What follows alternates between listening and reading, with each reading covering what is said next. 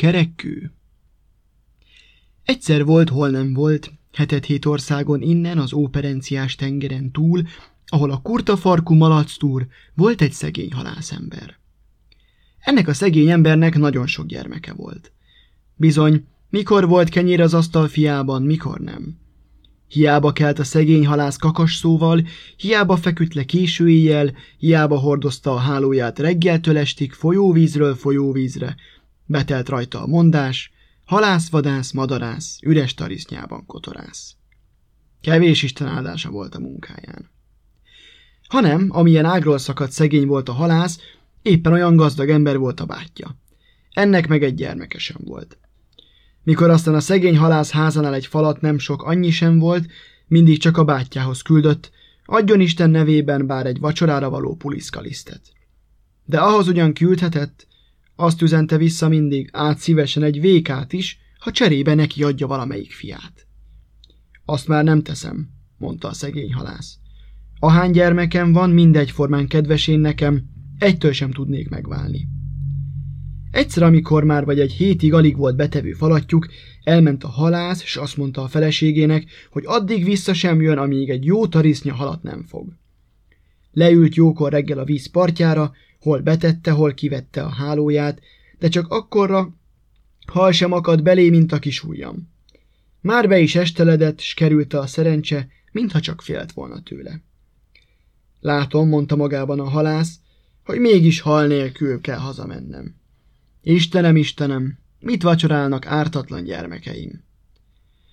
Megemelintette nagy búsan a hálót, s hát olyan nehéz, mintha csak egy nagy kő akadt volna belé. Hiszen nem is volt egyéb, kő volt az. Egy kerekkő. Visszafordította nagy haraggal a követ, belenyomta ismét a hálót, s hát amikor kiemelinteni, megint csak az a kerekkő van benne. Most már kivette a követ a hálóból, s jó messzire bedobta a vízbe, hogy többet a hálóba ne kerülhessen. De hiába dobta messzire, az Isten úgy akarta, hogy ez a kő harmadszor is a hálóba kerüljön. Hely, mérgelődött a szegény halász, de nem dobta vissza a követ a vízbe, hanem ledobta a víz partjára, és aztán nagy búsan elindult hazafele. Hanem alig lépett egyet-kettőt, meggondolta magát, ha már halat nem vihet haza, viszi azt a kerekkövet, hadd karikázzanak vele a gyerekek. Fölvette a követ, betette a tarisznyájába, s hazaballagott. Elébe szaladtak a gyerekek, közrefogták, s kérdezték. Mit hozott édesapám? Egy kerekkövet, fiaim, semmi egyebet. Neztek, játszatok vele, s felejtsétek a vacsorát. A szegény halász már lefeküdt, le a felesége is, de a gyerekek nem tudtak lefeküdni, úgy belemelegettek a karikázásba. Gurították a kerekkövet föl s le a szobában, s nagyokat sikoltott a körümökben, mert a kő mind fényesebb, fényesebb lett. De ezt a halász nem látta, mert a falnak volt fordulva, és úgy sóhajtozott.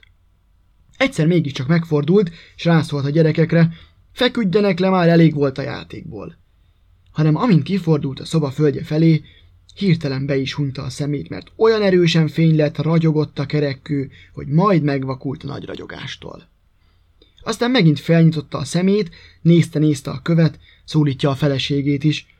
Nézd, asszony, valami csudakő úgy ragyog, mint a gyémánt. Jaj, lelkem uram, csapta össze a kezét az asszony, ez igazán gyémánt. Mindjárt megegyeztek, hogy másnap az asszony elviszi a királyhoz magával a követ, hát ha megvenné jó pénzen. Felkelt pitymalatkor az asszony, kendőbe takargatta a kerekkövet, és ment a király színe elé. Köszön a szegény asszony illendőképpen. Adjon Isten jó napot, felséges királyom! Adjon Isten szegény asszony! Mi szélvetett hozzám?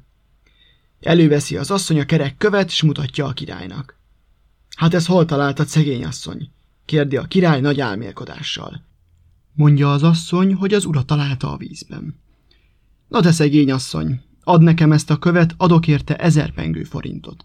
Mert úgy tud meg, hogy igaz gyémántkő ez. A szegény asszony nem szólt semmit, csak köhintett. Azt hitte a király, hogy nem elég neki az ezer pengő, szavát sem várta, mondta a király. Ha nem elég ezer pengő, adok kétezret. A szegény asszony megint csak köhintett, úgy meg volt zavarodva, hogy egy szót sem tudott szólni. Dehogy keveselte az ezer pengőt, hanem a király megint azt hitte, hogy kevesli, azt mondta hát a szegény asszonynak. Hallod-e te szegény asszony? Nem sokallok én ezért a kőért három zsák aranyat sem. Adod-e ennyiért? Akkor már az asszony sem köhintett, hanem biccentett a fejével. A király egyszeribe töltetett három zsák aranyat, még szekeret, lovat is adott az asszonynak, hogy hazavigye az aranyat. Hazamegy az asszony nagy örömmel, de bezzeg volt öröm a háznál is. Most már gazdagok voltak, nem éheztek többet. Hanem hallod-e feleség, mondja a halász. Meg kéne mérnünk az aranyat. Hány véka lehet? Igaza van Kentnek, meg kellene mérnünk.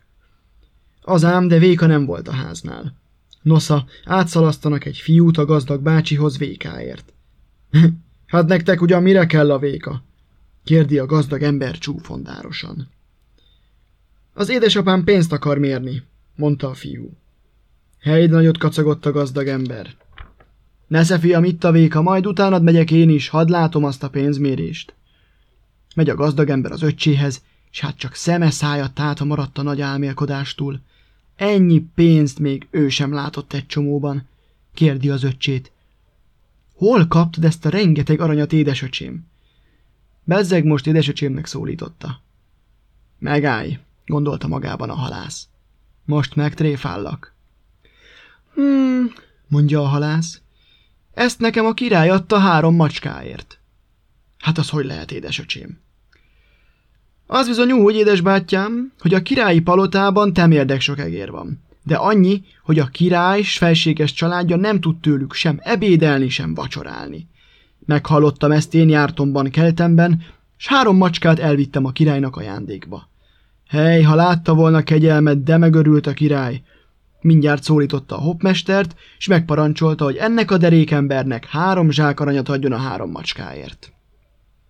Ahogy ezt hallotta a gazdag ember, nem volt maradása, ment haza, és mondja a feleségének, hogy mit hallott. No bizony, mondta az asszony. Ha az az ágról szakadt három macskát vitt a királynak, viszünk mi három zsákkal. Én is a mondó vagyok feleség. Azzal utcu neki, végigjárták a falut, de még a szomszéd falukat is, s ami macskát találtak, mind megvették jó drága pénzen. Amikor három zsákra valót összeszedtek, befogatott a gazdag ember négy lovat, a három zsák macskát feltette a szekérre, s nagy ostorpattogtatással elindult a király városába. Megérkezik a városba, ottan is a királyi palota elé, megállítja a lovakat, a kocsist otthagyja, maga pedig felmegy a királyhoz. Bevezetik a király színe elé, s köszön illendőséggel. Adjon Isten jó napot, felséges királyom! Adjon Isten gazdag ember! Hát téged mi szélvetett ide? Mondja a gazdag ember. Egy kevés ajándékot hoztam, felséges királyom. Hallottam, hogy az öcsémnek, a halásznak a felesége is hozott, s jó szívvel fogadta felséged. Jól van, te gazdag ember, de hol van, amit hoztál? Mindjárt felhozom, felséges királyom. Ott áll a szekerem a kapu előtt. Lemegy a gazdag ember, hátára veszi a három zsák macskát, s felviszi a palotába. Eközben a király is összegyűjtötte egész háza népét, hadd lássanak csodát. No, jött is a gazdag ember, s ahogy belépett az ajtón, abban a szempillantásban kioldotta mind a három zsákot. Hely, uram Istenem, mi lesz most? Az a tengersok macska ellepte a palotát, ahány annyi felé szaladt, Nekiugrottak a földig érő tükröknek, ablakoknak, fel az almáriumokra, onnan leverték a drága aranyos poharakat, tányérokat, összetörtek azok mindent. Kiabált a király, sikoltozott a királyné, de még jobban a király kisasszonykák, és egy szempillantásra becsődültek a katonák, hogy lássák, mi történt. Fogjátok meg! kiáltott a király. A katonák azt hitték, hogy a macskákat kell megfogni, pedig a király a gazdag embert értette hanem a gazdag ember sem tátotta el a száját, kapott a jó alkalmon, futott le a palotából, s szaladt világgá. Holnap, ha hozzátok szalad, legyen a ti vendégetek.